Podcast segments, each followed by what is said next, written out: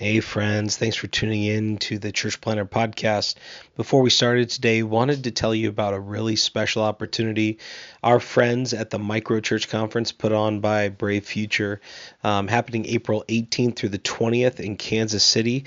This is for all of you who are wondering what is a new kind of paradigm for missional church planting and church multiplication through smaller expressions of church, what they call rediscovering the smaller way. It's happening April 18th through the 20th. Kansas City is being hosted by Kansas City Underground. Going to be a great weekend, and they've given us four free registrations to give away. Normally the price is ninety dollars, but we will get you into the conference for free. We have four of those. What you can do to enter is go on our Instagram at Church Planter Podcast and there you'll find um, a, a, DM button. Click that DM button, send us a DM with your email on it, and your name and where you serve. So email name where you serve, and you'll be entered to win one of four micro church conference registrations. You just get yourself to Kansas City, and uh, you can be there and learn a ton from our friends at Brave Futures. Hope you enjoy the show today. Sir, the possibility of successfully navigating an asteroid field is approximately 3,720 to 1. Never tell me the odds. I'm Pete Mitchell. He's Peyton Jones, and this is the Church Planter Podcast.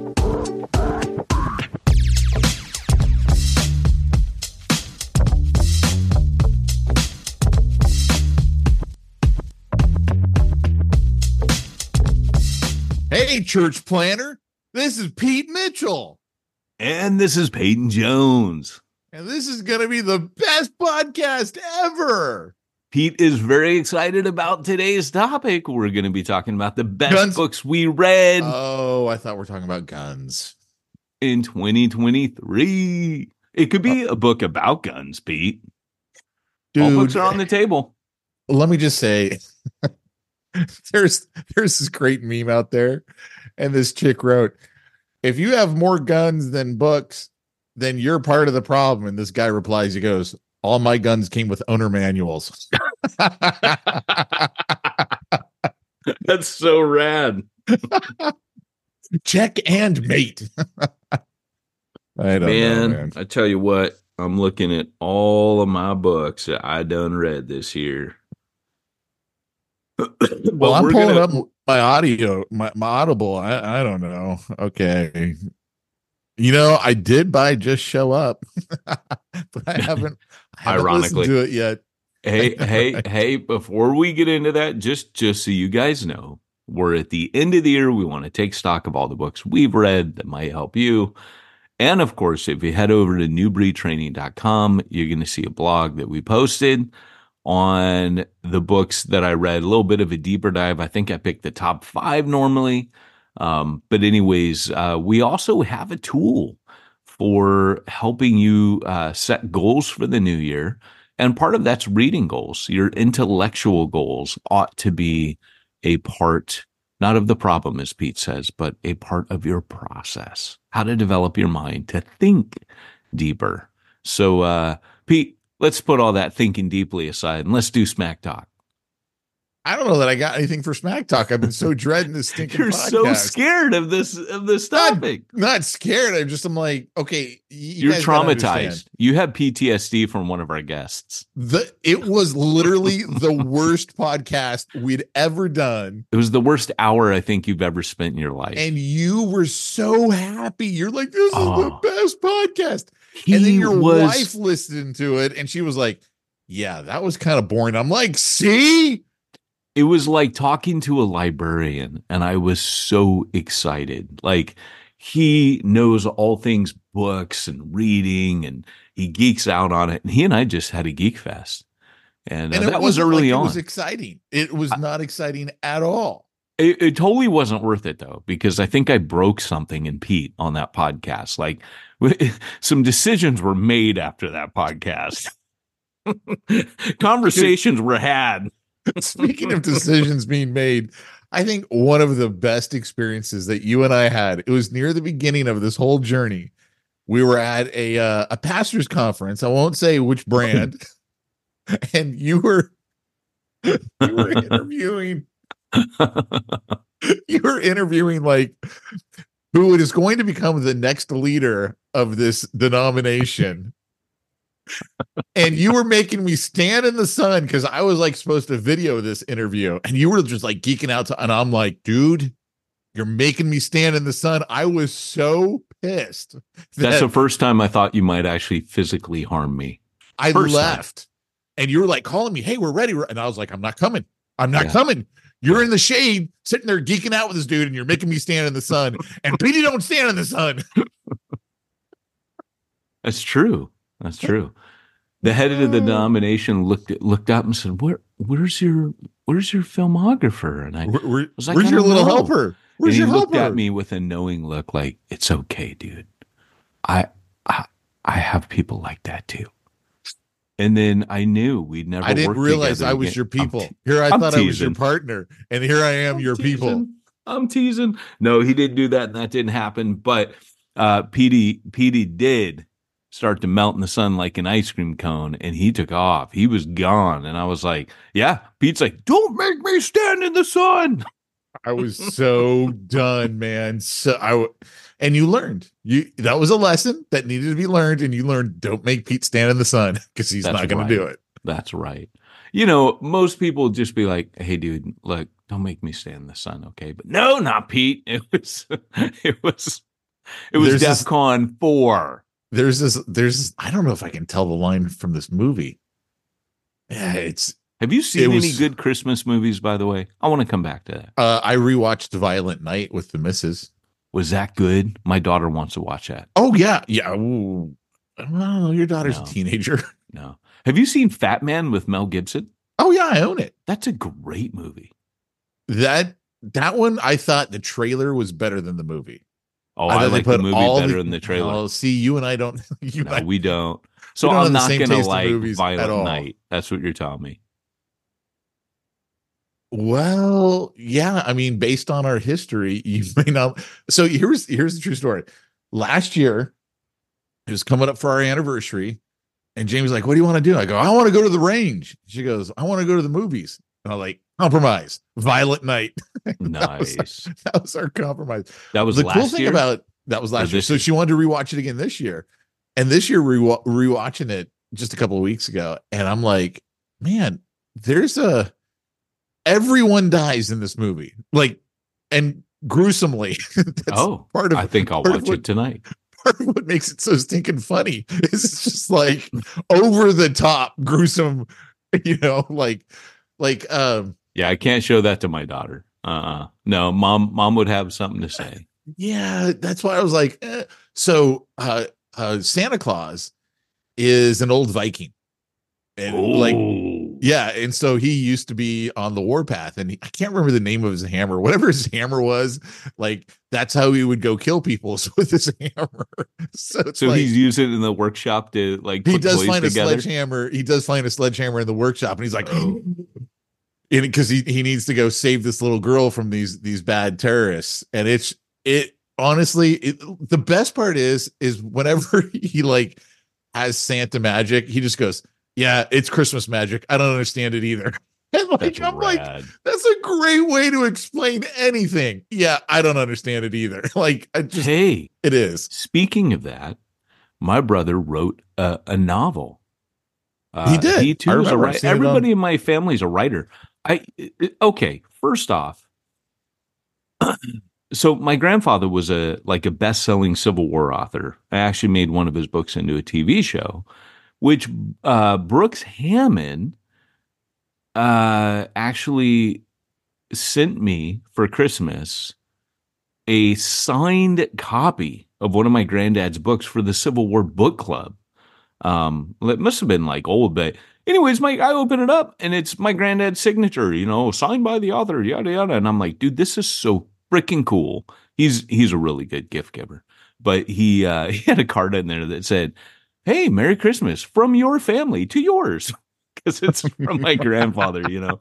But uh anyways, but my dad was a playwright. He wrote some really cool stuff. And then um, my brother, though, is he's inherited, I, I think I inherited the nonfiction gene from my grandfather. And my brother inherited the fiction storytelling gene from my dad. So my brother wrote a book and it's actually really good. It's a Viking book. It's the origins of Santa Claus and it's um Is it the origins of Santa Claus? it is it's his origin story. It makes him like a superhero, but it's his origin story. Dude, is called- is Violent Night based off of your brother's book? Well, it's funny you say this. There have been a number of things. Even um, there was uh, a TV show that ripped my brother's book off, like down to details. Because what my brother does is he explains the Christmas magic. He explains a candy cane. He explains the why hot chocolate for Santa. He explains all this in his book, and it's called Nali's Wager. N A L I apostrophe S wager. Nali's Wager. It's a really good book. Um, lo- people love it. Like, I mean, people are like, he's got this loyal following of people that love his. He is actually a really good writer. I think out of, I've read three or four of his manuscripts out of all of them. This, I think, is his least well written book. It's very well written. Don't get me wrong. I'm not saying it sucks. I'm saying I loved his other ones. He wrote a superhero novel that was fan. I mean, like Marvel good. It was so good, like early Marvel good, and uh, had some of the best characters. But his Nali's Wager book is really good, and it's got Krampus in it. Krampus is like his arch enemy, and they fight, and he's like this old Viking pagan god, and um, and Chris is like, you know, Chris Kringle. Obviously, he's a Viking, and uh, he's all butch and you know, he's like a lumberjack. He uses his axe and stuff. So it's pretty awesome, dude. Like if you like Viking stuff, it's the origins of him as like a Viking, you know, uh, yeah, it's pretty cool. But Interesting. yeah, some stuff ripped him off for sure. So, uh, yeah, interestingly enough, it, I'd sue. uh, They, I'd sue. Get the money. Get the money and Yeah. the credit. Why Yeah. not? Yeah, but I, I've seen a number of things where I'm like, but but there's one movie in particular that came out like a couple years ago. My brother's like, yeah, that was blatant. Somebody grabbed hold of my book and ripped a ton of ideas out of it. So, and it, it's kind of unmistakable, you know. Um, there's stuff you've never heard before that all ended up in this movie. My brother's like, dang, you know, come on, like that's not cool. So yeah, Interesting. yeah. People do Huh. that. But you know, it's out there. It's on Amazon. You can go look at his name, by the way, is Virgil Carrington Jones. So uh he got the fancy name. Apparently. I got the family name. Peyton was like Peyton Randolph was one of my ancestors, and it was my grandmother's maiden. Your middle name is Randolph? Yeah. Don't you know know how that. Viking that is? Dude, I'm going to start calling you Randy. Call me Randolph. You know, I used to be really embarrassed by it until I found out what it meant. Randolph means wolf shield, referred to someone who protected the village from wolves. Wolf shield. Come on. How rad is that? Like, I'll You take it, wanna- Randolph. You just want to go by Wolf Shield. Don't even call Just me call me. Wolf Shield.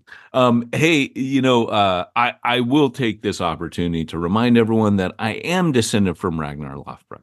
So I'll take directly. your word for it. directly. I would just like to uh, take a moment to remind everybody that uh, I am a Native American and my tribe sued the government because, as we like to say in my family, no, Cahuilla Indian out of the Oh. California. See, I thought it was Creek till my family did the DNA test. Turns out I'm uh, 116 Cherokee. One sixteenth. That's a lot. Oh, dude, yeah. Dude, my great grandfather, you put a headdress on him, he is chief, you know, sitting bull. I mean, he is he is as Native American Wow. as it gets. That's why my grandma, she looks kind of she looks a little dark, you know, almost gypsy, and my mom looked part Hispanic. So uh me, I'm a little darker, but uh yeah. That's why you don't mind the sun. I'm just pointing out the there. sun. I'm not one sixteenth. hey, that's my Viking blood coming through. You know, there there are days of the year, like winter solstice is tomorrow. There are days of the year, Pete, where the sun only shines one hour.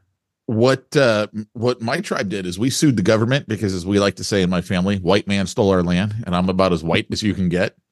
So why But you always tell me don't trust Whitey when we get off the phone? I do, and I say, fight the power. That's the other one I give you. Fight the power. Don't trust Whitey. Now I Um, get where now I get where this is coming from. I just well, here's the thing, though the the lawsuit we won, and the settlement went down as far as my degree. Look how Indian I look. and it went down to my generation. Is that not ridiculous? How much you get? I was born a couple years after. So I got a letter from the Department of the Interior, Bureau of Indian Affairs saying, yes, I'm Cahuilla Indian. My dad had a California roll number, but they wouldn't give me one because they stopped issuing them. So, yeah, Wow. I couldn't, I couldn't. Well, my cousin's got scholarships. I would have gotten a grant. Yeah, I would. my cousin's got scholarships to college. I, uh, so I put on my, my applications to college that I was Native American because I'm like, dude, I'm no stupid guy. That I know that they give out free stuff to to you know minority groups, and I'm I'm technically I can the only thing in my lineage I can prove I can't prove Irish, but I can prove Native American. And you can um, prove Irish. All you gotta do is no. look at you. no, that's not proof though. Oh, that dude's Irish. So I go, I'm working at Biola where I ended up going. I'm working in admissions, like just as a day job where you like call the the prospective high schoolers and like everyone else. I'm like, I'm gonna look up my own file and see what they put in here. they changed it from Oh, Native no. American to white That's because you got to put your picture with your application. I'm like, dude, I could have gotten free stuff. I could have gotten free stuff. That's hilarious. Yeah. Well, um, Pete, I can tell you are deeply anticipating today's topic. But before we do, I want to talk about how your hair identifies. Your hair is starting to identify like my hair. Not parted, not unparted, but departed. I told you what uh, Mackenzie's best friend, Mackenzie goes, Have you seen my dad? And she goes, Yeah. And she goes, What does he look like? He's got washed out orange hair with a touch of white. That's her best friend. She has a way me. with words. We should get her on the podcast at some point and like interview her. It'd be so rad. Oh yeah. Oh my gosh. Well, I think Luke would be upset if you didn't ask him first. Oh, oh, he'd be fun too. Yeah. Yeah. Okay. Yeah, So anyway, I think we do an episode where we interview our kids because, you know, I mean, hey, Pete, we're circling the drain, right? I mean, when you reach, Fonzie's got to jump the shark at some point. Brooks, Oh, you don't understand that reference. See me later. Hey, so uh no, but seriously though, um we are I'm excited about 2024 because I got a list of really good topics that I'm brewing. So it'll hopefully be better than today's topic. Oh, well, they're going to be more of the same, Pete. I'm thinking the year of books. The year of books, what I read. No? No, Resonating? no, Using you. You should see Pete's frozen in horror right now. He's contemplating that breakup again of our podcast. I didn't break it up last time. You left me. I didn't leave you. Yeah, but this time you're really thinking, I'm still I think here. I'm going to initiate. I'm still Hey, do you remember that joke when like uh you know the husband and wife they've been married a few years and you know they're they're tooling around in the husband's truck and he's got one of them old trucks with the the bench seats and stuff and and the wife says to the husband, "Hey, do you remember when we were first dating?" He's like, "Yeah, of course I do." She's like, "You remember when when I uh you know we used to sit right next to each other when we'd go places here in the truck?" And he just looks at her and he goes, "Well, I haven't moved." That's so good. I love it. That's that's our breakup on the podcast. Well, I didn't move. It was you. It was you that left. so good. Great Scott. I'm gonna need Oh, some time, Pete. All right, here you go. For the worst podcast. Great Scott, it's time for this week's topic. Let's get down to the nitty gritty. Yes, indeed. Let's get all right, Pete. We're gonna start with yours. No, you're starting with mine. All right. So this has been, let me just say first off, this has been a year for me of more reading than I have done in a very long time. So I'm very excited. First off, I I bought a really expensive version because, you know, been getting too much coaching money of Shakespeare. I bought an Shakespeare. ex- yeah, I bought some shit. I bought a I bought a limited 1000 uh copies edition from the Folio Society of Shakespeare. That was my gift to myself for finishing some curriculum that was kind of a big ask for me. It was hard. I got stretched this year. Um so I bought that as a reward. And uh yeah, man. It was uh I'm sitting down reading Shakespeare's plays right now it's amazing. I mean, they make you do it in high school, which sucks. 'Cause It's hard for me at 50 years old at times. Like, I'm not going to lie. I'm sitting there going, wait, I got to reread that again. So I'll have to reread it sometimes three times and then go, oh, okay. Or I'll put it down, come back and pick it up and reread it and immediately get it, which is weird about the brain. But there is kind of a, a you your brain will start to pick it up by more exposure, what they're saying and how they're communicating. It's kind of cool.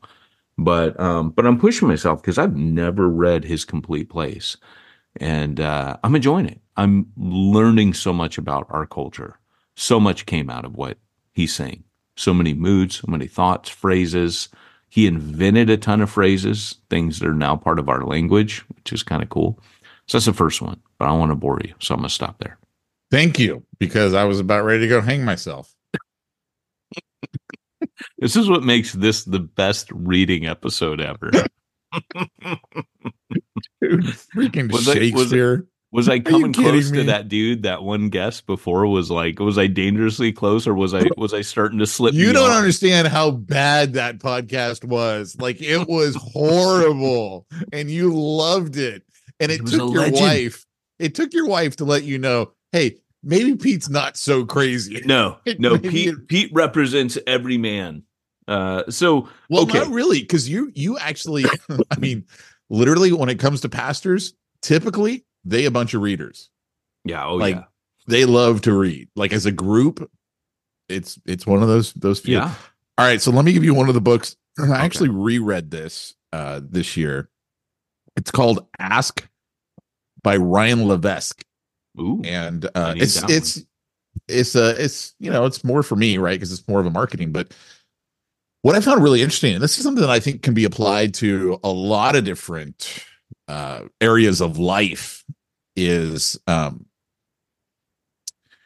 what he does when he like reaches out to a new community because he's going to sell a new product or something like that is when they come in we we have people do something called the opt-in right? Like you give away ebooks like you've written some for exponential that they've given away and you know the reason why people do that is when they fill out their form like you collect their data and then you can start emailing them right? So what this guy would do and how he went from being a nothing to like this major player in in the industry is he literally would ask people different questions. So he knew how to follow up Mm. with them better and one of the and this is the key thing that i took away from it if i were to ask you peyton you know what where do you see new breed in five years like what's your ultimate goal sometimes it's like it's hard for us to really define that no, I got that.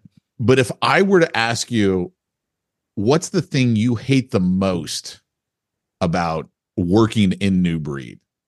Like that's the thing that people can really identify. Fundraising, I hate Right. it. Right. Like people can they know what they don't like, or if they've done that experience before. Like if you were to go to someone who um, doesn't go to church and they used to go to church, okay, what did you not like about church? They can tell you exactly what they didn't like. Like it's it's it's crystal clear what they don't like. It becomes a lot more ambiguous when we start asking them, "What did you like most about church?" Like if you went to someone who went to church before, and you go, "What did you like the most about it?" I. I mean, they can't really think about it because that's not what takes hold in their mind. What takes hold in their mind is the things that they don't like, and so that's one of the things that I've implemented in you know a lot of my businesses. Like anybody who's gone to missionbybusiness.com, just throwing that out there. Like if you go over there, like when you go to opt in to see the video training that I've got, it's going to ask you three different questions. And it's going to be like, you know, what do you like least about being a church planter? What do you like least about uh, being bivocational? What do you like? And because what we're trying to do is we're trying to find out what are the things that they don't like. And is our solution something that gets them past those things? Like it, it What do you What do you like least about this podcast about books? the fact that it's about books. there you go. But see, see what I'm saying? I can tell you Yeah. exactly. I would ask you, what do you like the most about the book podcast?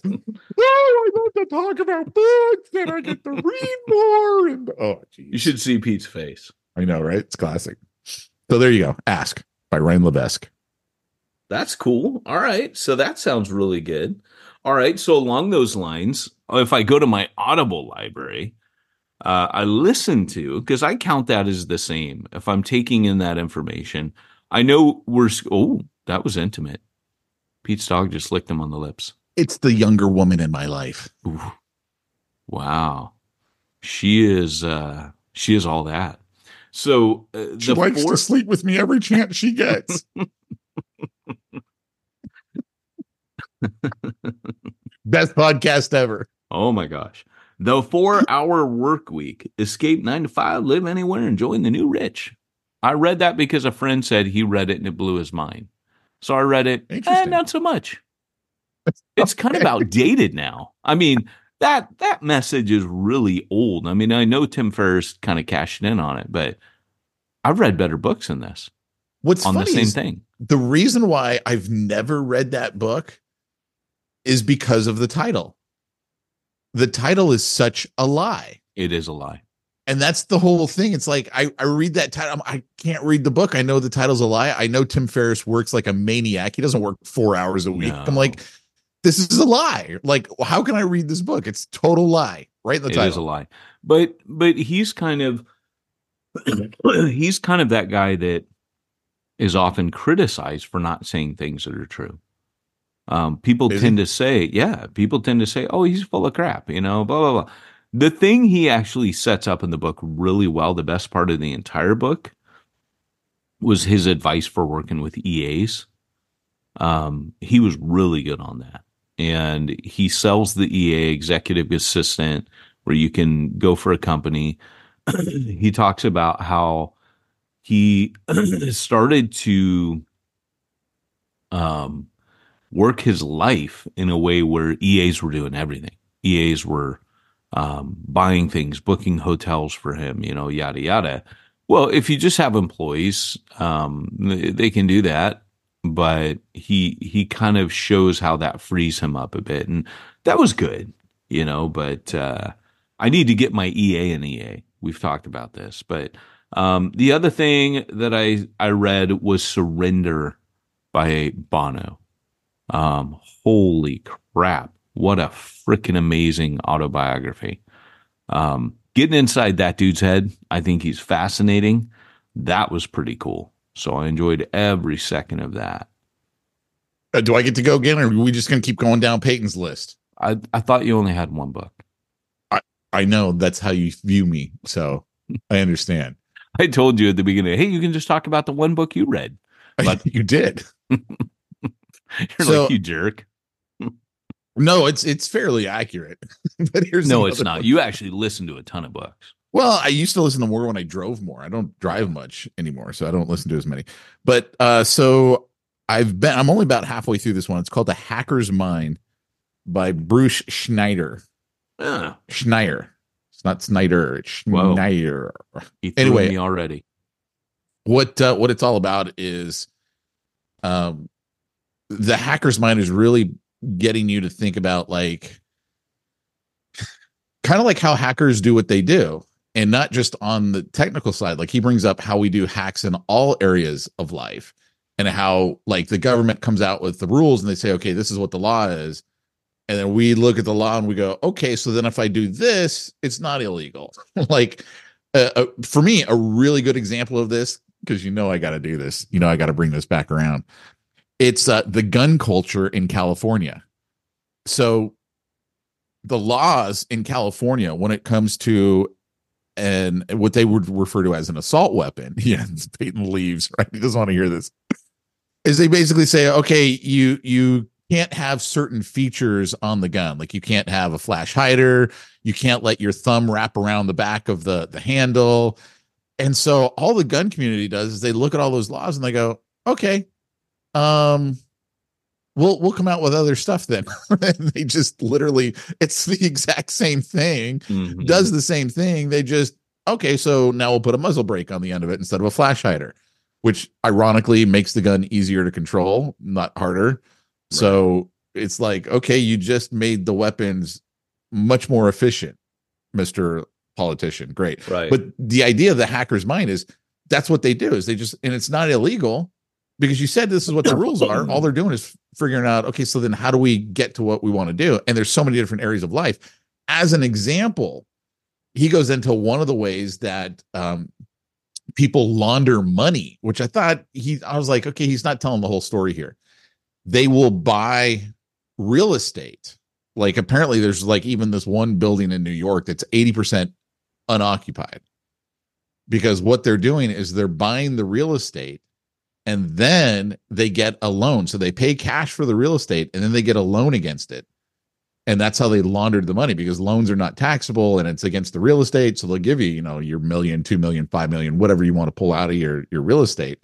And now you've got that money back in your pocket and it's been effectively cleaned. And and I guess that's a big problem in a lot of major cities where people, you know, they'll buy real estate for the sole purpose of doing that very thing of basically washing the money.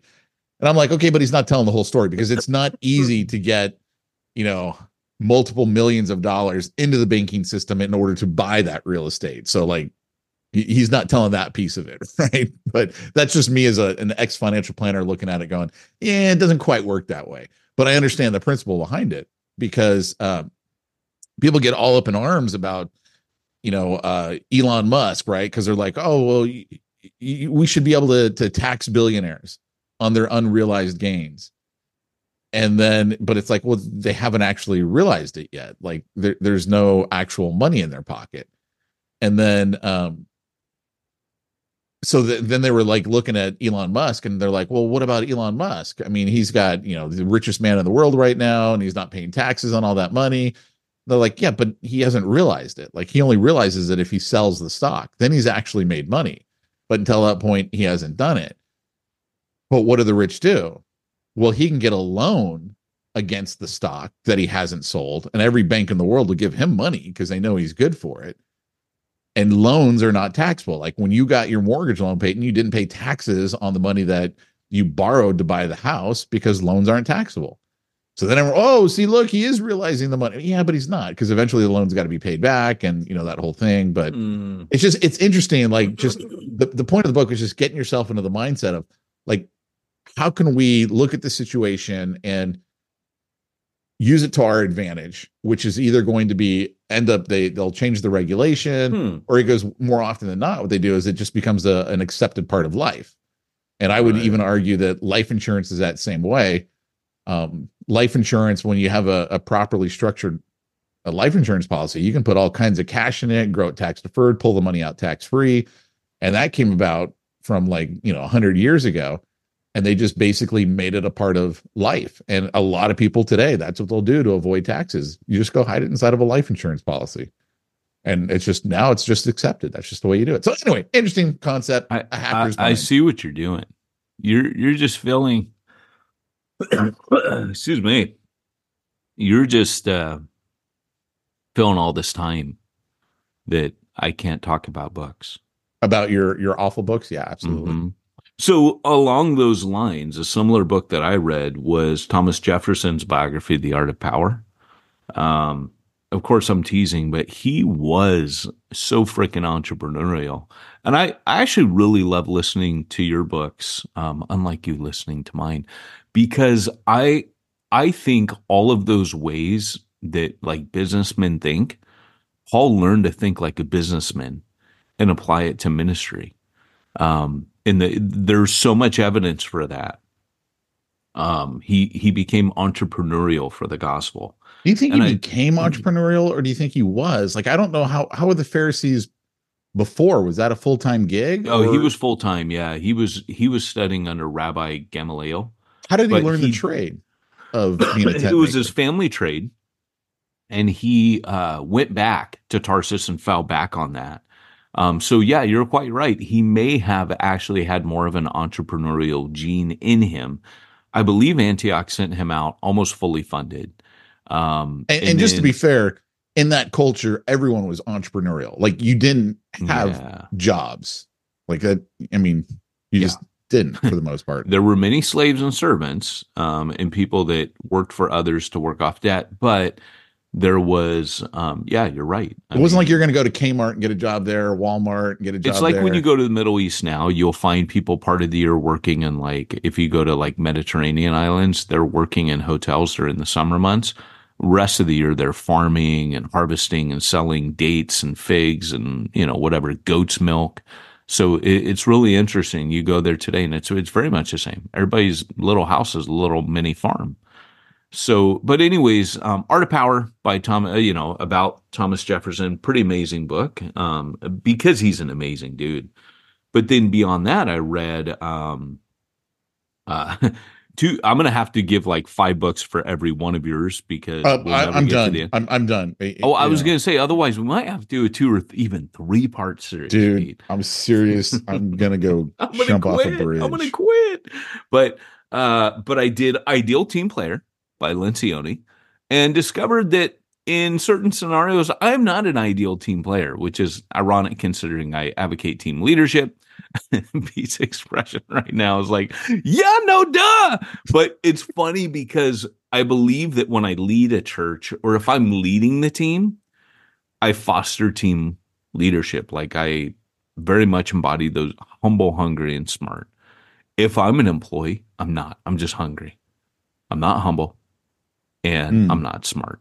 I don't give a rip. I uh, this is my attitude when I show up at work somewhere else.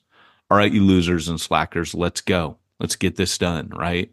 And I and I don't have a lot of patience. There have been times where I've taken contracts, and if I'm working with an organization that I don't think is hungry, I start developing that.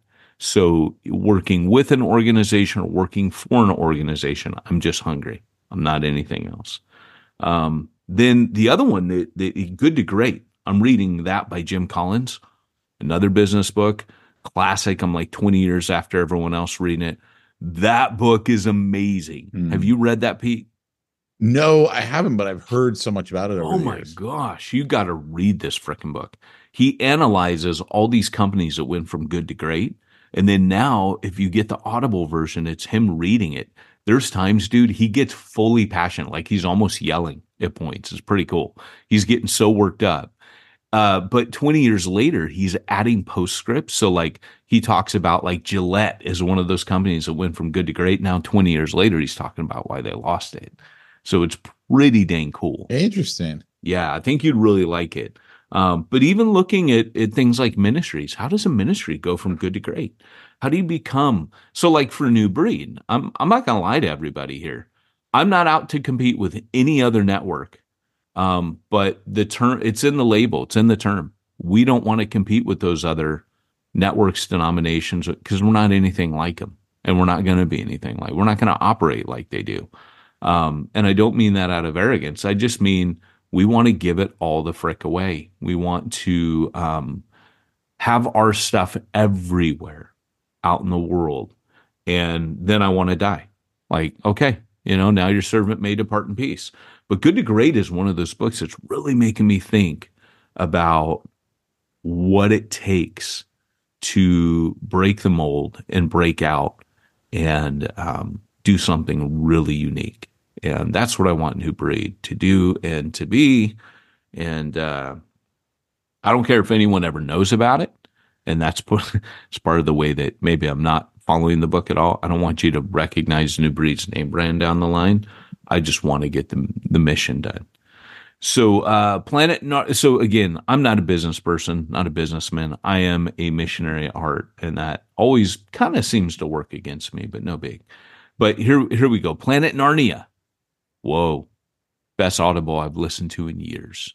It's about, I don't want to give it away, but it's about C.S. Lewis's secret um, way that he wrote the Chronicles of Narnia. He had a system. Like people think of as like a random bunch of things all thrown together. This is now considered the standard work on the Narnian Chronicles. Like this is very well accepted by all scholars on on C.S. Lewis. So this is like the guy proves so well what C.S. Lewis did. And Lewis does not tell you this is what I'm doing, but this guy researched it um, and came up. But anyways, the the book is Planet Narnia. I'm listening to the Audible, very good reader. That makes such a big difference on. I just on- realized what our next podcast needs to be. Top movies we saw in 2023. Ooh, yeah, do that. I do that. And the reason is is because I just saw a trailer for uh, a movie. I don't remember what it was called, but because I went and saw the Godzilla movie on Sunday that you were telling me about. Heard it was awesome. yeah, I was really disappointed though. Oh, really? I show up and I'm like, ah, crap. It's in Japanese and I got to read subtitles. like, I Is it in read- Japanese? Yeah, I didn't want to read, Oh, dude. No. I didn't want to read for two hours. Yeah, but do you really need the so funny. dialogue? Like, It's so funny. We're talking about a book podcast and I don't want to read. But isn't is isn't there that meme that says if you watch Godzilla backwards, it's about a benevolent monster that rebuilds cities before he walks back into the sea? That's funny. There's another one about Jaws. Wait, I gotta tell this one. If if you watch Jaws, Yes, I've it's seen about a it's about a generous shark that goes around uh Putting supplying arms and legs back on. yeah to quadriplegics and paraplegics supplying artificial limbs. Yeah. No. So anyway, there's a, a new movie coming out uh, between C.S. Lewis and Freud. It's like the last conversation that, uh, or, you know, yeah, it's it's their whole Frickin' heck. relationship and you know going back and forth and yeah. So I'm like, dude, I. I totally want to see that movie. Oh C.S. Lewis gosh. and Freud. Is it Max Yeah. McLean playing him? Because that dude's I, like I'm a Max McLean junkie. I, I, think honestly that don't dude's so remember. cool. I honestly All don't remember. Well, okay, so it looks like we're going to start running out of time. Let me just give a couple shout outs to some of the biggest ones I have read and reread. I've been going through one of my mentors was a guy named Peter Jeffery. And future this year, we're going to get Rob Stone on. He runs Martyn Lloyd Jones Trust, uh, does all the Martyn Lloyd Jones recordings, also does my mentor who was trained by Martyn Lloyd Jones. He was Martyn Lloyd Jones's protege, guy named Peter Jeffery. Uh, my mentor, the reason I ended up at, at Lloyd Jones's church but he wrote a number of books with Evangelical Press, which is primarily over overseas. Um, but he Calvary Press, a few others, but he um he wrote all these books for new believers and for making disciples. I'm going through his books, Believers Need the Gospel, New Christians Start Here, The Christian Handbook, Seeking God. Like all these books are amazing. And I am just going back through reading his stuff. He's one of the best preachers in in my estimation that ever lived, and I'm going through that. But so a bunch of his works, um, but one of them, uh, sorry, not not his books, but another group of authors that I've been deep diving on for um, looking at Jesus as a trainer and how Jesus rabbinically trained is Reverend Dr. Tom Johnston and Mike Chong Perkinson. Now they've written a number of books, but the one, and I've literally, I don't think I've ever read one book in three, uh, three times in a year in my entire life. But I kept picking up this book called Organic Reformation that those two wrote 20 something years ago. It's like 20 years ago this year. Amazing book. If you want what I do with Paul in plantology, these guys do with Jesus. Mm. Um, so as I'm doing my gospel thing, I have I have I know them both. Um, have reached out to them repeatedly. They run Praxis. They they or yeah, is it Praxis Network? They um they're amazing. Both of them are amazing dudes. Um, each in their own right. But uh, the Way of the Master is Reverend Dr. Tom Johnston's book on Jesus' rabbinical methods. Organic Reformation is like the equivalent of Church Zero 20 years ago. It's Shaping of Things to Come by Hirsch. It's their version of this. 20 years ago, uh, they started rocking the apple cart. If I had picked this book up 20 years ago, I just would have ridden their coattails. I would not have done, I would not have written Church Zero, which is ironic because Mike read Church Zero when it came out. It's like, I would love to meet that dude one day. And now I, I meet with him every Friday to pray with him. We become really good friends, not best friends, Pete. Don't worry. He hasn't edged you out yet. But, uh, but basically, You don't um, call, you don't write, you don't play Fortnite. hey, I've been getting on Fortnite a little bit here and there. If you were in the chat group, you'd put it out there. You'd say, "Hey, killing commies," Oh. we'd know to come run Well, it. put me back in. Can I? Come back. Yeah, put me back so I can know when you guys are on. Can I? So, So, because I'm it, this time of year, I'm jonesing for it. See what I did there before Jonesy. So, uh, so those are good. Um, okay. the other one, um, Trish Warren Harrison. I'm on a huge Advent kick. If you couldn't tell, she has an Advent book. I love that. Valley of Vision did an Advent follow up to their devotional. I also did something highly liturgical with my sabbatical last year, which I continued into this year, which is called the Divine Hours, which is almost like going to a little like Anglican service every day in your own living room. I love that. And then, uh, sorry, I'm really geeking out. Um, All Creation Waits, which is an Advent book that takes apart an animal a day and talks. Now, this to me is amazing. This is like Solomon, where it says he had understanding of fishes and birds and all animals, and he would just discourse on it. That's what this lady's doing. She's discourse. Paul's holding up. Go on, tell us about it. Hundred million dollar offers. you called me Paul. Hundred million dollar leads. These are two books that I read this year. Alex Hormozi. Oh, nice. Okay. Well, I thought you were done. I thought, well, I didn't know you were going to keep going. You like 10 minutes ago said it's time to end the podcast. Oh, wait, let me geek out on some more books over here. No, no, no, no. Go on. Talk about your hundred million dollar leads. No, I'm not going to. Those I did buy good. it for Vinny and I sent it to him. I said, here, this will help you. Fine. Be that way. Do you think it would apply to ministry? It Everything wouldn't it? applies to ministry. See, Are you kidding me? about you. and I they're love that about you. Bivo. These guys are Bivo. I'm showing them. Here's how you What? make money, guys. Here's how, not, well, not those guys. Oh, I was like, come on. talking about our listeners are Bivo. So, okay, no, that's good. Talk about it, man. I'm good. I'm good. No, forget it. I'm done. I, I've been Well, hurt then too bad. you're I've been only hurt gonna- too bad. Hey, you're only going to make me go on to the two volume fatty that's also fascinating, burning my heart for revival, called The Welsh Calvinistic Methodists, which is a two volume about Howell Harris, Daniel Rowlands, ooh, creating community, five keys to building a thriving small group culture. Why are we not talking about that? Andy Stanley and Bill Willits, come on. Because I didn't read it. I like that you. I like that you cheated. I'm just gonna throw. You know, I'm gonna slip Peyton a Mickey. Right. That's. oh, uh, oh, these I did read. Oh, Well, come this, on. this. Ooh. Yeah. Oh, Predator versus Wolverine. Now, I will accept graphic novels. this this is number three uh issue number three the first two were lit and i, I can't wait to see where it goes Remember, I've never seen Predator, but doesn't he have little claws on his hands? We know. We no know. no it's right? not no he doesn't have claws on his hands he has blades on his armor Oh, okay. that come out I need Yeah. to watch Predator. how have you never watched predator I. I. I don't know. Like I missed it. I'm kind of. I feel kind of dirty inside. did you Like- watch aliens Oh, worse. Then- so okay seriously so- so your, over your the movie, sneak before peek. violent night you got to watch the original predator not number two because even though i, know like so much two, about it. never as good as number one but you got to watch the first one It's kind of like a secret shame, but I did confess this on the podcast, and i Andrew, do remember you saying that Henry goes, "You can't watch it without me."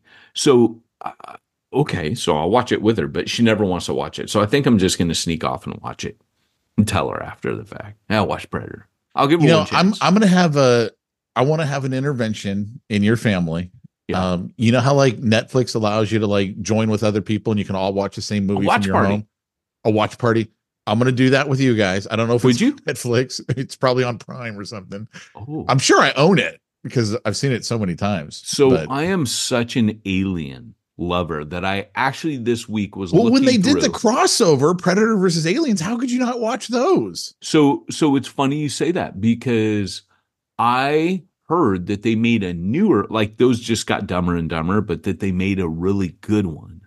Yeah. And recently it came out and people are like, dude, that thing was awesome. So but I you still need to that. watch all of them because it's sci-fi it's aliens and it's predator so you got to watch them all I am like you have no idea. And right now, the other night, I actually watched Event Horizon because somebody said, Well, that's kind of the next the shortest thing. distance between two points is through hell. That's Zero. a great movie. Yes. Yes. I mean, okay. Yeah. line where they're like, Yeah. yeah. That that so interesting about that movie that uh that movie was very much of like that was an interesting view of hell that wasn't like your album covers. That was more like a Dante's Inferno version of hell. That was interesting. Apparently, the movie was too gory and nasty. It was almost like a Hellraiser, and the uh, studio made him tone it way the heck down. Really? So that's why when you see all the glimpses where he's it keeps flashing all these like tortures and stuff of people suffering in hell, those were full scenes that they they just used quick flashes because No yeah, people people were getting up and walking out. It was Can so we get the. Zack Snyder cut of that then? It, the footage no longer exists. Uh, it exists somewhere. Because you know, when I watch a movie, I'm gonna read all about it afterwards, and you know, like so. This is why I know all these little details because I I I I geek too much out on this stuff. It's part of how I'm wired. I did a Strength Finder again, and uh, apparently this is just what I do. Interesting. Mm. So, uh, well, hey, on that bright note, Hell in Space. Um, I, there are so many that, but the book about the Welsh Calvinistic Methodist fathers, they would not approve of me watching Event Horizon. I'll have you know, but that book was very, very, it's two volumes and I'm just at the beginning and I'm like, I get two, like, these books are like 800 pages a volume. And I'm like, I get 800 more pages like 16, 15 more hundred pages of this. This is awesome. I don't feel that way about many books, but I do about Shakespeare. Let's talk about that some more, Pete. So if you want to reach the ones that nobody's reaching, you got to go where nobody's going and do Wait, what wait, nobody's doing. wait, wait, wait, wait, wait. Before that, we got to do our commercially bits. Oh, dude, I just wanted to end end end the pain, end the suffering. Okay. Hey, probably by the time this shows, this is at the beginning of the new year. It's not too late to register for uh, making disciples course. You can join me for eight weeks. I'll be training. You can head on over to newbreedtraining.com slash making disciples and sign up for the course. Uh, I'll see you on the other side. I don't know what else to say. Pizza marketer, not me. Uh, if you're wondering how you're going to make ends meet in 2024, check out missionbybusiness.com, where I show bivocational pastors how to earn a, a, a side income that's usually big enough to replace your full time income while you church plant. Yes, indeed. All right. All right. Well, guys, uh, thanks for joining us today. Pete, sign us out.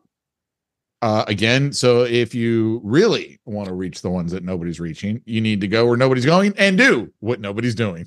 Really do what no one's doing.